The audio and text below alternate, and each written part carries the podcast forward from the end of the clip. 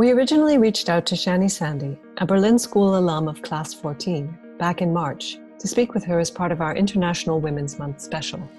The scheduling didn't work out, so we then discussed doing an interview about her 2017 thesis entitled Is Designing with the Same Colors Yielding the Same Old Design? In her work, Shani investigated the perspectives of Black graphic designers working in the US in an attempt to identify new canons beyond the dominant minimalist Swiss design tradition. With George Floyd's murder in Minneapolis this past May, Shani's thesis topic, with its repeated call to action to evolve beyond a Eurocentric worldview and recognize US designers of African descent, seemed even more urgent to devote a discussion to.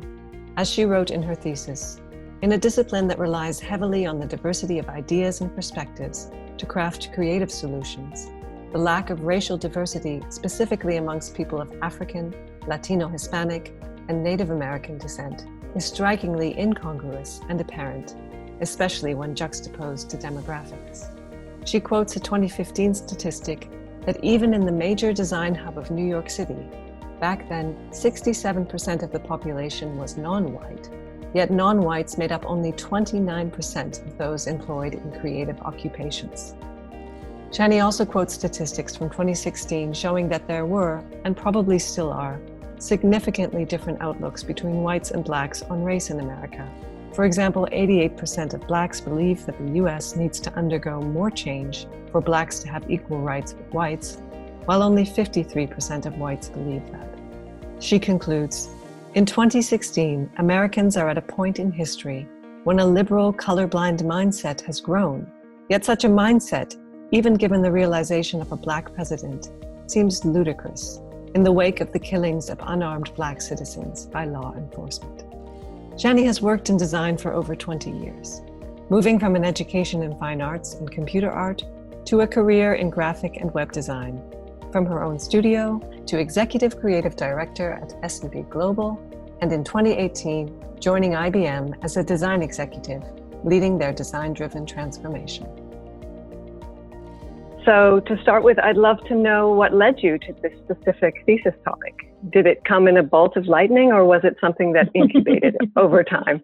Right. I, I, wish it were the former, because it would have saved me. It would have saved me months of uh, deliberation and experimentation. It, it definitely developed over the course of the time. My my thesis topic came from my personal experience and my interest in the design discipline, but specifically layering on top of that what my journey has looked like as someone who was focused on being a fine artist at first in my career, uh, looking at it with the lens of being a Black woman in America, and also coming into the field fairly new to it there were a number of things that led to my journey here, uh, but I ultimately got to a place, Rose, where it became clear to me that I'd been in the field for at that point probably almost 15 years and was looking around at my peers and the people that are the icons of the industry and the learning and curriculum I had been indoctrinated into and did not see the representation of people like myself. And I knew they were there, but uh, you know, it wasn't in the forefront. And so this research was an attempt to touch on that element. And had you discovered the writing of Sylvia Harris at that point, or did that come from your thesis? I had, um, but but you know, very superficially. I, I saw a couple of articles that mentioned her, and that led me to a specific piece of work that she had done at that time. Well, not that time. It was it was it's prior to when I discovered her. And when my topic formalized, I realized I absolutely have to tap into the work of Sylvia Harrison and also others like her who have been in this work before, but again have not had the spotlight on them. So yeah, it, it became a point of of deeper consideration and focus once I determined what my thesis topic would be. Maybe I should tell listeners I know you quote from her 2012 article, Searching for a Black Aesthetic in American Graphic Design Education. And she also wrote several other articles. And she was a designer herself, am I correct? Mm-hmm. Uh, and and she put specifically, I was thinking if this was a trigger for you, she ends her article with this optimistic call to action that Black designers mm-hmm. and scholars will contribute to this body of knowledge and support a generation of designers hungry to see their people and experience reflected in the mirror of our profession.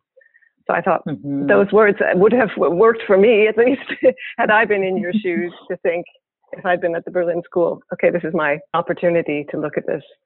Absolutely. I think it is a very clear call to action.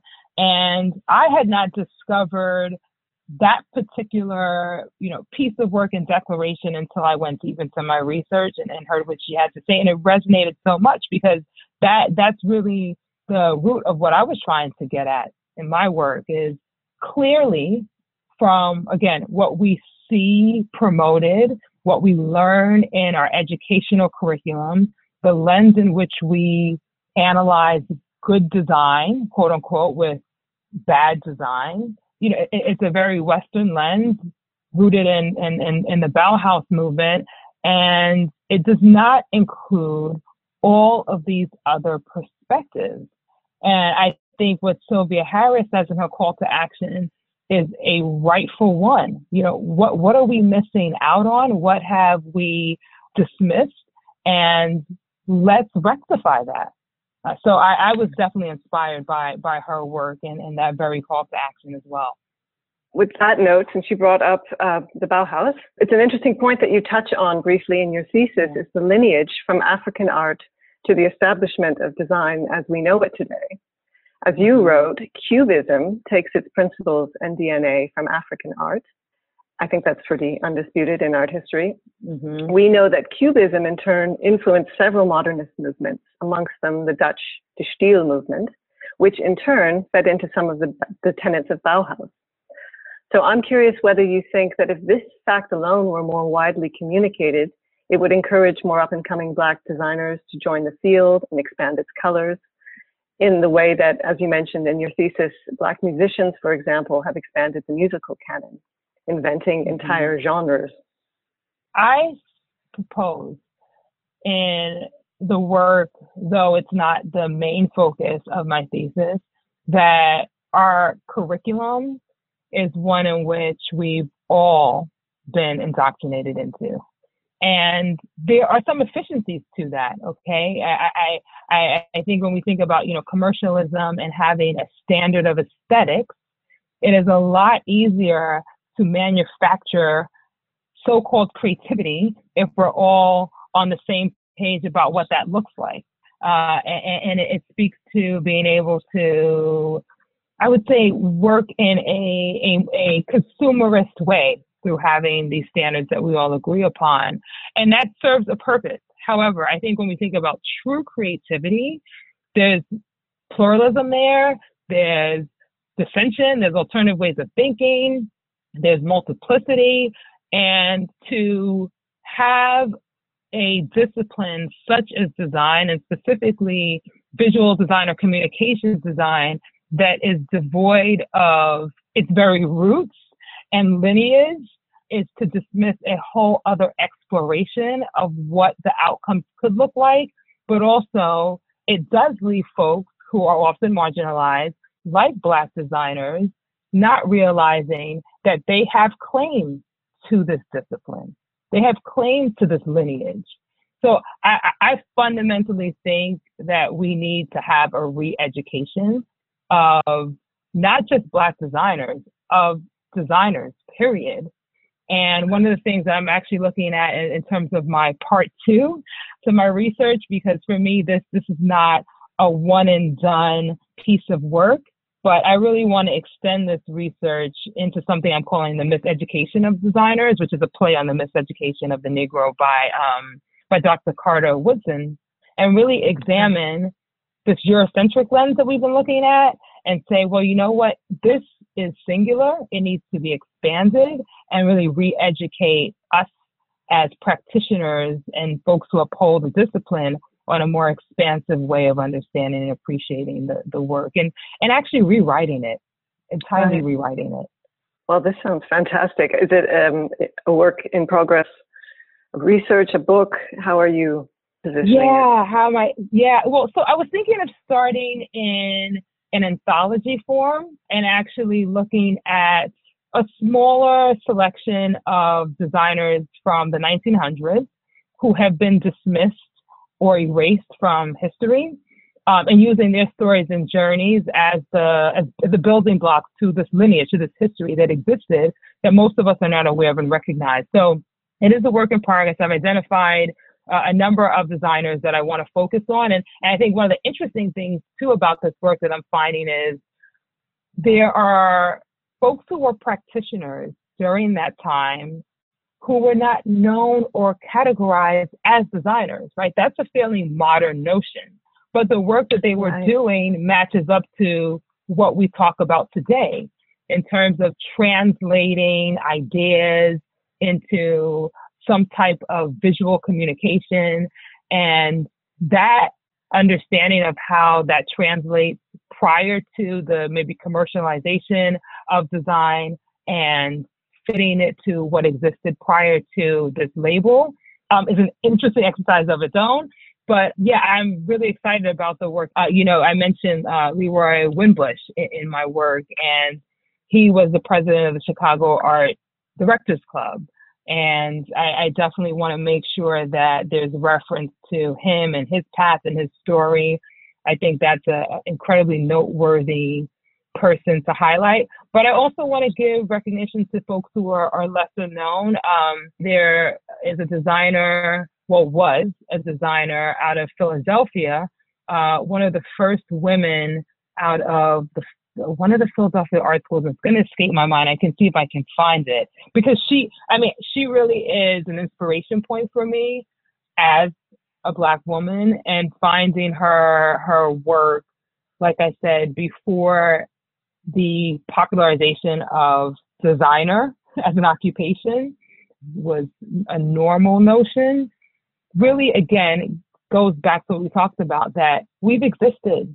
There's a lineage, and, and, and not knowing that there are roots there can sometimes make you feel foreign in, in the work, especially when you're educated with icons and frameworks and you know a whole like i said indoctrination that doesn't show a reflection of you right? It can be very alienating if you don't realize that you actually have claim to this. And so, um, you know, just seeing her, her representation for me was inspiration on its own to know I needed to, I need to continue this, this work.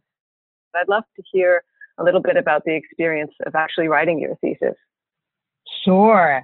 It was it was a journey to say lightly. Uh, I as as I had mentioned, the process to writing has to start with well, what am I going to write about? What aligns with my passion and interest? What do I think will be valuable for the community? And a starting point to more building, right? I, I, I didn't look at this research, like I've said before, as one and done, as transactional. So the the writing part, while something that evolves over time, is important to elaborate on with you. I think I spent the majority of the time focusing on what do I want to write about. And that took some introspection. I remember I had at least five different topics initially. And at the time, my advisor was very helpful in saying, you know, it has to be something that you narrow down to, you can hone in on, that is feasible, and, you know, that you can really commit to. So getting to the idea point, that probably took me six months, really did, because I also wanted to research the various five ideas I had a little bit further than just the idea to see how much gravity was really there and then once I landed on on this idea in, in my in my thesis that we're talking about today, the writing process itself had to be planned.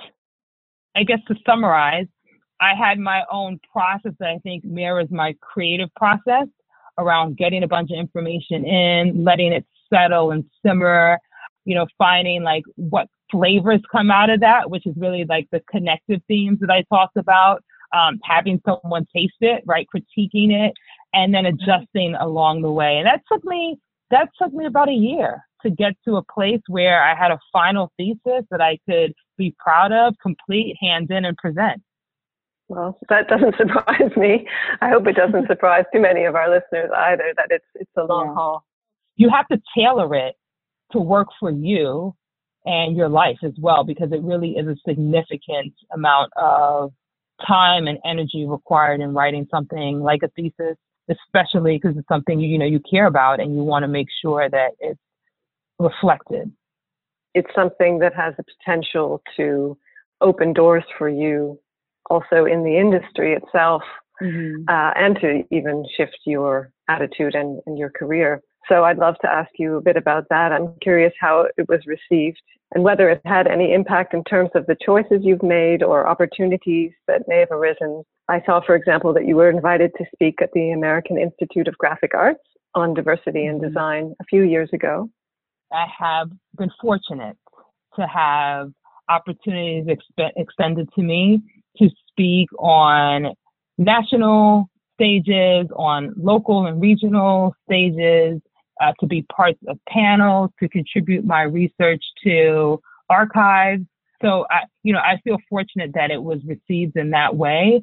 I, I will say that for me, especially now, I think in this moment, I have revisited the work. You know, this was 2017 when the research was completed and I knew, as I said before, this is a continuous journey for me. So the thesis was a really critical milestone in the ultimate research I want to continue focusing on, which for me is the exploration of design in the African diaspora. That's a bigger concept than anything else because I go back to this notion that we have a lineage and it has been visible, right? It, it, it's out there in the world. But when it comes to, I think, our modern day, and I can only speak from a US centric point of view primarily, that it is not inclusive of that element of its roots being in the the African continent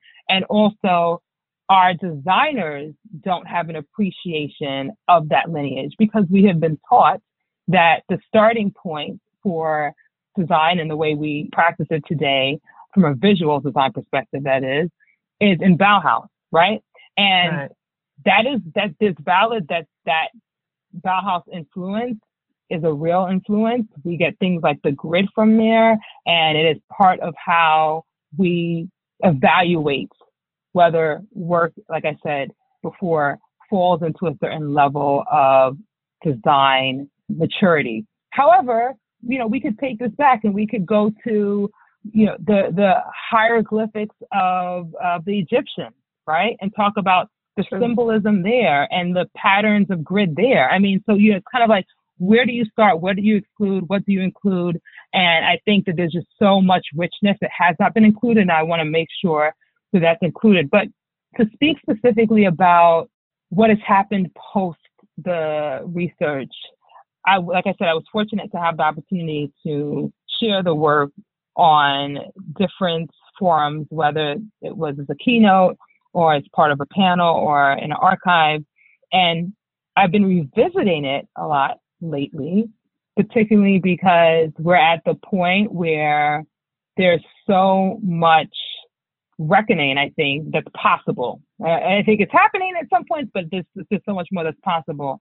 And so it's questioning how we do things, right? And I have been more scrutinizing about everything, like how I spend my time, you know, who I give my money to, what I invest in. And so I came back to my research because I was thinking about this like on three different levels, you know, where I have been on my journey as a person, as a professional, where the United States is in terms of our whole racial or racialized culture. Let's just leave it at that. And then also realizing that I have learned so much from this research from my peers. And those three elements have come together for me and made me see there is an opportunity to revisit what these designers were voicing that I was able to capture three years ago. It's it's relevant again still. It was relevant before I captured it in my thesis. And so I've had the opportunity to go through it again and decide, as I mentioned, I'm going to take this to the next step. I'm going to focus now on creating a research focus that is about re-education of the profession and also speak to it in a way that I think interrogates like our what we believe to be our standards right now, right? So it, one part of it is just illuminating, recognizing, bringing a spotlight to these designers who have existed before us and we have a lineage we can claim. The other part of it is saying we've always been here, though we've been othered.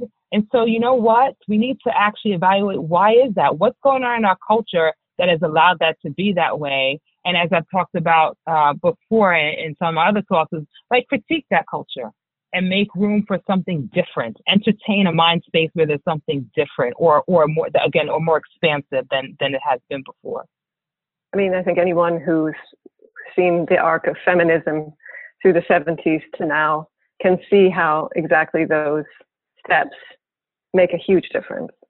I don't mm-hmm. know about you, but if I hadn't, if, if publishing houses hadn't started putting out forgotten works from women writers of the 19th and 20th century, I would mm-hmm. have been purely under the impression yeah. that the only good writers out there that had something to say were men and, and white men right. after that. Yeah, and and I think that that that makes me think too about you know one of the parts in my thesis where I talk about some of the the, the researchers, the the activists who who have preceded this work decades earlier, right? Sylvia Harris is one we talked about. Cheryl Miller is one who actually I reached out to her during the time of writing my thesis. She 30 years ago started this work. 30 years ago started to talk about uh, you know, uh, a, a where are all the black designers? black designers? Exactly. Where are all the her? black and designers?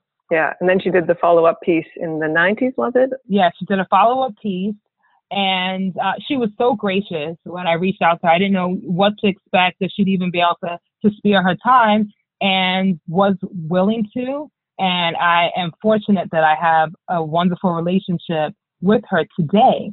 But we're still talking about very similar things today. And, and and so it makes me think about you know when you you mentioned how you were inspired and needed to see a reflection of yourself in the work. Uh, you know, women designers were also talking about this, right? Ellen Lupton, who I who I mentioned in the in the work, uh, co-authored pieces around like this whole idea of underground matriarchy, which I love.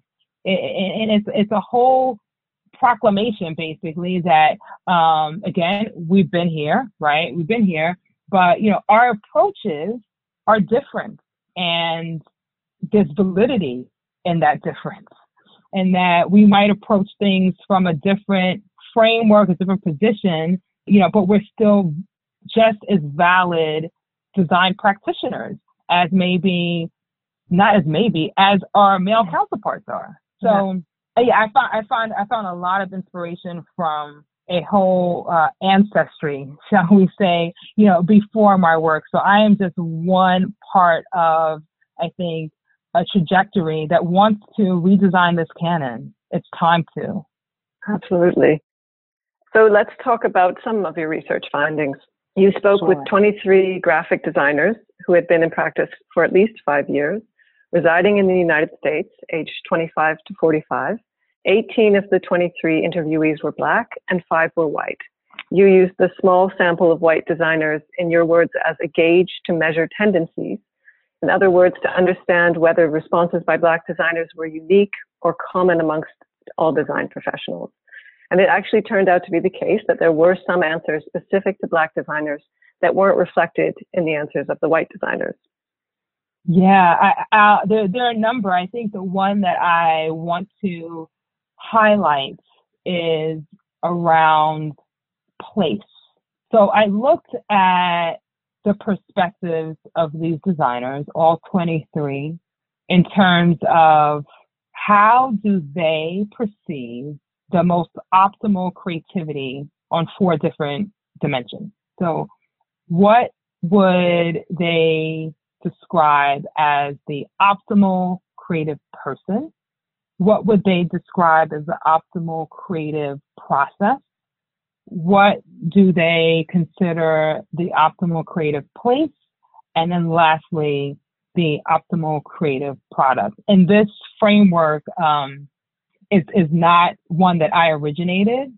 Again, as I talked about in the research, you have to come prepared also with your own understanding of what has existed beforehand. And I was fortunate to find the work of Mark Batey, who had a framework around investigating like creative measures. And he uses this dimension of, of the of the four that I had mentioned to you already, people, process, place, and product. And so I asked these designers a number of questions but four of them were specific to the four dimensions uh, that I had that I just illuminated. And something distinct that the Black designers articulated was how important the place was in their ability to create the very best work possible. And I take place to mean the culture of the place there are ways of thinking about place, of course, more literally, right? The mm-hmm. furniture, the the materiality of the of the space, the setup. But when you look at the responses of the designers, it's clear place has to do with the beliefs and the values and the way that you were treated. And a number of the black designers made it very clear that if they're not in an environment that they can be themselves, their creativity is diminished. I mean, it's it's that simple. There, of course, are a number of other elements that go into that response. But you know, in short, the environment is so fundamental to being able to have optimal creativity. And so that is something that I found very distinct in the voices of the black designers that were worth noting. And to just add to that, specifically some of the attributes that they expressed needing in that place, in that culture, was around safety, right? So, and I, I always think when I hear this and I say it, say it out loud, you know, wow, like you would safety, right? Like being able yeah. to feel that you could be yourself and safe in a space because you feel threatened that you cannot be yourself. That's that's quite deep, but it's real. I mean, and it extends beyond a workplace. It's the condition that that you live in when you when you're oppressed or you're marginalized. So it it, it why would it be any different, right? But so safety was one, inclusivity was the second, and then this idea of creative freedom was the third right? And and so again, that I think was just something that was so clearly articulated and worth pointing out. And I think the second one, I guess, really, really briefly, that I also thought worthwhile was going a bit beyond place and connecting place to process. So basically, the takeaway or the insight being that the creative place and the creative process, so the culture, right, and the mm-hmm. making that we pride ourselves in, that they're interdependent, that they have to be in harmony. And so it, it goes back to what we talked about. Like it, it starts with the place, it starts with the culture, to tie into being able to make work that truly pushes your creativity forward means that the process and the place have to be in harmony. There is a connection or an interdependence between between the two. And I, again, I just felt that that was an insight that that was clearly articulated by Black designers more so than than their white counterparts. And I believe it's a direction or a directive that we could take forward when we think about how do we reinvent the future of work? Like, what are the cultures that we're upholding and rewarding? and critique that and find out, you know, where are we, where where do we have our shortcomings, and, and start to you know, kind of redesign those things because that'll be the foundation for getting the most out of our out of all of our people when it comes to the creative making process. So those two I think stood out the most for me, but there are a number of other insights that I was able to take away from from the research. So you're in a position now, I hope also are you in a position to shape the culture and and and make sure yeah. those those things are in place for the designers and creatives you work with? Absolutely.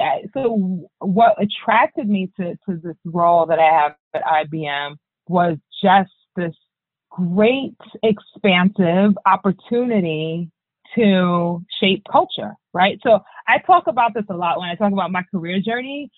I never started out thinking I am going to become a design executive, right? That was not my destination. Um, but it evolved over time because what I realized as a practitioner, heavily focused in the craft, that more and more when you're looking to make bigger impact work, you have to partner with people. It's not just you, and you have to lead teams. You have to inspire them, you have to show them what the vision is, and hopefully galvanize them in that direction. So you start to get more and more removed from the nitty gritty of the work, right? You start to become more of a director, an inspirer, someone who is shaping the conditions for the very best work to have happen. And so my mind had to shift from being focused on craft for the sake of craft and, and evolve that into craft for the sake of culture. So I think of myself as designing culture now. And so I, I am in a position where that is the focus of transforming our existing culture in a way that is progressive, that's moving towards innovation and agency of our designers. And we're in the early stages of our growth. I was inspired to come on board because the designers who were here before me, they are pioneers, right? They set the groundwork. It is very hard to start something that does not exist, right? And so mm-hmm. we, we're an engineering focused company. That's where our tradition is in. And so for design to be incorporated, integrated into that culture, that takes time. And it is not for the faint of heart. So I, I give a lot of credit to the designers who came before me to make it even feasible and attractive for someone to come in from the outside, so to speak, and be so inspired and impressed by what had already transpired in creating a new culture. This is ultimately what we're doing. Yes, we're bringing design in. Yes, we're thinking about things from a more human centered approach. Yes, we're bringing in methods that are new and reimagined based on design thinking. Uh, you know, yes, we have practitioners across user experience design, visual design, research, content design, content development, industrial design. I can keep going. The point is ultimately the greatest artifact that we're producing is a change in the way we work, is a change in our culture. And so for me, that is extremely inspiring. And it, it always brings me back to this work, which is about like, what is the culture we're creating and being intentional with that. Just as design is intentional, where does that we have to design an intentional culture. So I do have the ability to, to do that, but it is not me alone, Rose. It is a team effort. And mm-hmm. ultimately, the culture is driven by the individuals on the team that are aligning to like a way of belief, a value system, and all of that. I'm just one of the people that helps make that happen, you know, and, and keeps it going, sustains it. So I feel like it's very in line with with some of the takeaways I, I have from the BOLD principle, the research. And so I'm excited about what the future holds for us and our team at IBM, um, but also what the future holds for this research. Can I ask if you feel good about the diversity of your own team? Yeah, it's a great question. We're going through our own internal evaluation of what our population looks like and where our shortcomings are. from a design perspective, my team sits across 11 sites. Our organization is a little more than 190 practitioners, and the geographies, while we are North America heavy, so the majority of our designers are in North America, we have uh, a fair amount of designers also in Europe. Um, we have designers in China as well. And so diversity is different in terms of where you're looking geographically, like what the what the equation is, I guess, or, or what what diversity means, I should say, is different. So I think from a U.S. specific point of view, in looking at our team and our diversity of our team, we are not there yet. And the way that I think about there is, do we reflect the demographic of where we do our work? So in the US, if we have, I think the latest data on the Black population, for example, was 13.4%. Can I look at my organization and see that we have 13.4%? 13% of our population is Black. Today, I cannot do that. Right. right? Uh, yeah. And so we're, we fall short there. And so, you know, that's an undertaking for me, for our hiring managers, for Uh, our recruiters to to rectify that. But I go back to something a little bit deeper. I am not a proponent of us hiring to a quota. Like I think it's it's a lot deeper. It's you know what are we doing in these communities that we're trying to bring on board? What does our pipeline look like? What are relationships with historically black colleges and universities? And let's go even deeper. We talked a lot about curriculum and education. What do, what do we propose in terms of our own value and identity as a design program within our within our corporation? You know, does that even need to be reevaluated? The values we have is it inclusive, right? So, I think we have work to do. I'm I am inspired though by what we've done so far in our organization. We've had open conversations with our employees to understand what they want to see more of. And we have work groups that are actively engaged in making those changes happen. But the truth will come out after generations. This is not a one and done thing, just like the research wasn't. This is going to take sustained effort and like continuous recalibration and, and monitoring to understand are we really creating lasting impact. And the verdict is still, or the jury, I guess. It's the jury. I always get my, I always get my saying. You can say the verdict is out. okay, the, the verdict is still out. yeah, at least IBM is is a is an organization that has potential, huge potential there. I hadn't actually thought yes. about that in talking to you yeah. that they have outreach programs and influence in all of these areas that you mentioned. Absolutely. Absolutely. I think if anyone's yeah. going to step up and do this work, I, I think we, we definitely have a community that's engaged, wants to make change. Uh, we have a, a, large population of 2,000 plus designers at this point. I'm sure even, you know, probably a couple hundred more than even that, larger probably than most enterprises. Uh, and so we're committed to, to making a difference, right? And not, not going backwards.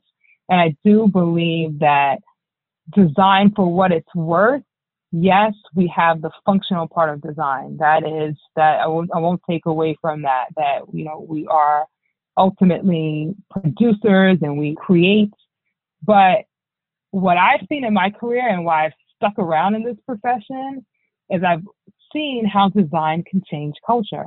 I've seen it in each instance, whether I've been here at IBM or in my prior role at S&P Global, where design was the thing or the creative team was the thing that was the new introduced piece. and it became the catalyst for us having to look at doing things differently, working differently. So that gives me a lot of inspiration. That's wonderful to hear. That's encouraging. And did yeah. you it's you spoke tough, recently? It's a tough one. It's, like I said, yeah, it's, not, a tough job to have. You mean? yeah, it's a tough job to have. It's a tough job to have, and it, it, it's it's continual. I, I I say that it's a catalyst, right?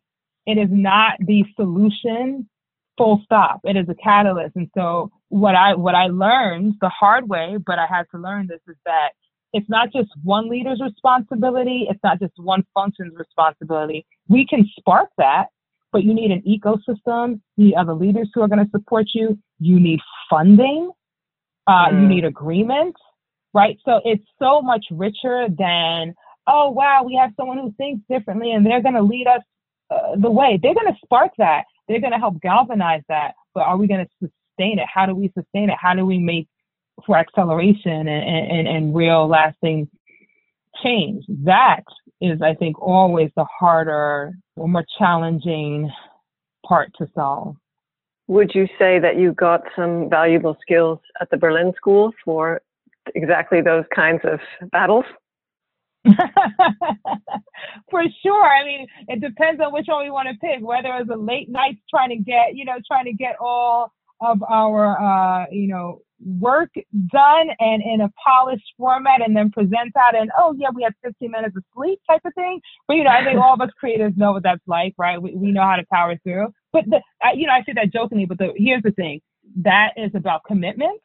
And i think that a program like berlin school you have to commit to this. This is again this is this is something where you don't have a transactional uh, experience okay the experience unfolds across your modules, unfolds when you're not in the modules and you talk to your cohort peers or folks you've met along the way just to check in or to say, hey, I need, you know, uh, a, a sounding board or what have you. So the commitment piece, I think, you know, is something that is reinforced with a program like the Berlin School because you're taking the time to invest and commit to yourself, number one.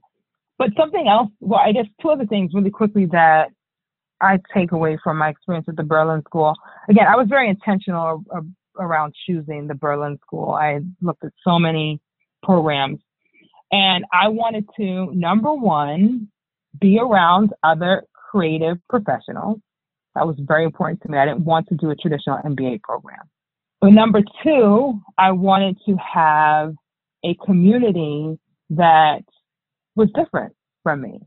And as you know, the community is a global one, right? So you're going to meet folks from South Africa, and you're going to meet folks from Russia, and you're going to meet folks from Canada, and you name it, you name it, you name it. There's going to be that richness of cultures, nationalities, identities.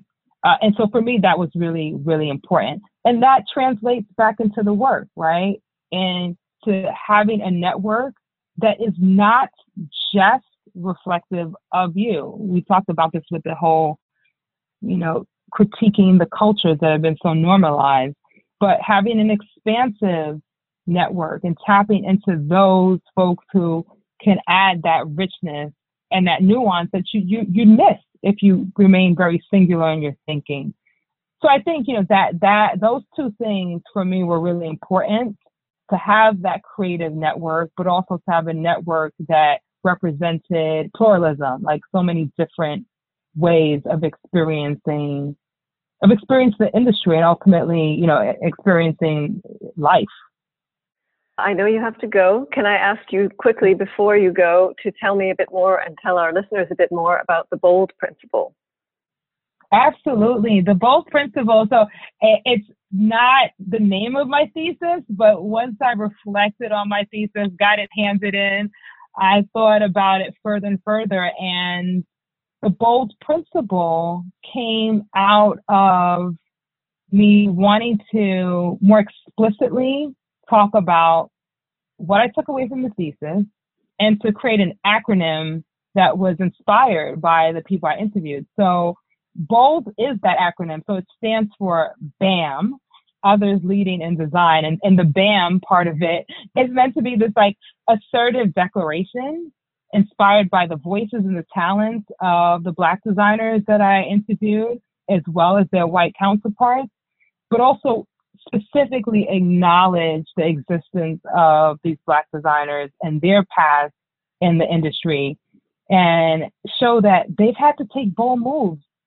progress right? The folks that I that I talked to had to go through their own sets of challenges and hurdles, like we all all end up having to do.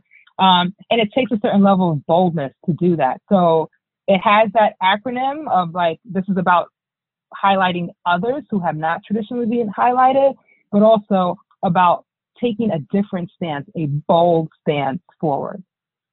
So you could say maybe your thesis didn't come in a bolt of lightning, but you're leaving a bolt of lightning behind. Yes.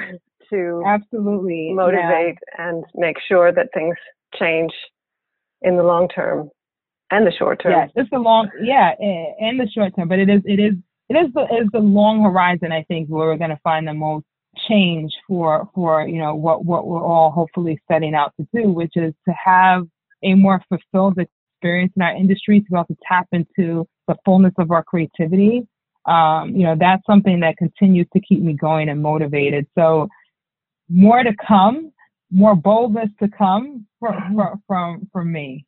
Wish you all the best on your journey forward. Thank you so much, Rose. You too. And, and thank you for inviting me to speak on this. I appreciate it. To learn more about Shani, you can visit her website at shanisandy.com. That's S H A N I S A N D Y. You can also follow her on Twitter under the handle SH4NI. For the record, the black woman designer she referenced when talking about her research project is a woman named Anna Russell Jones, who was the first African American graduate of the Philadelphia School of Design for Women.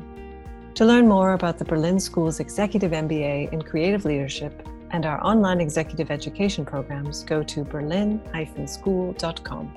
And be sure to check out our social channels for the most up to date interviews, articles, and news from our community. This has been Rose Merrill from the Berlin School. Thanks for listening.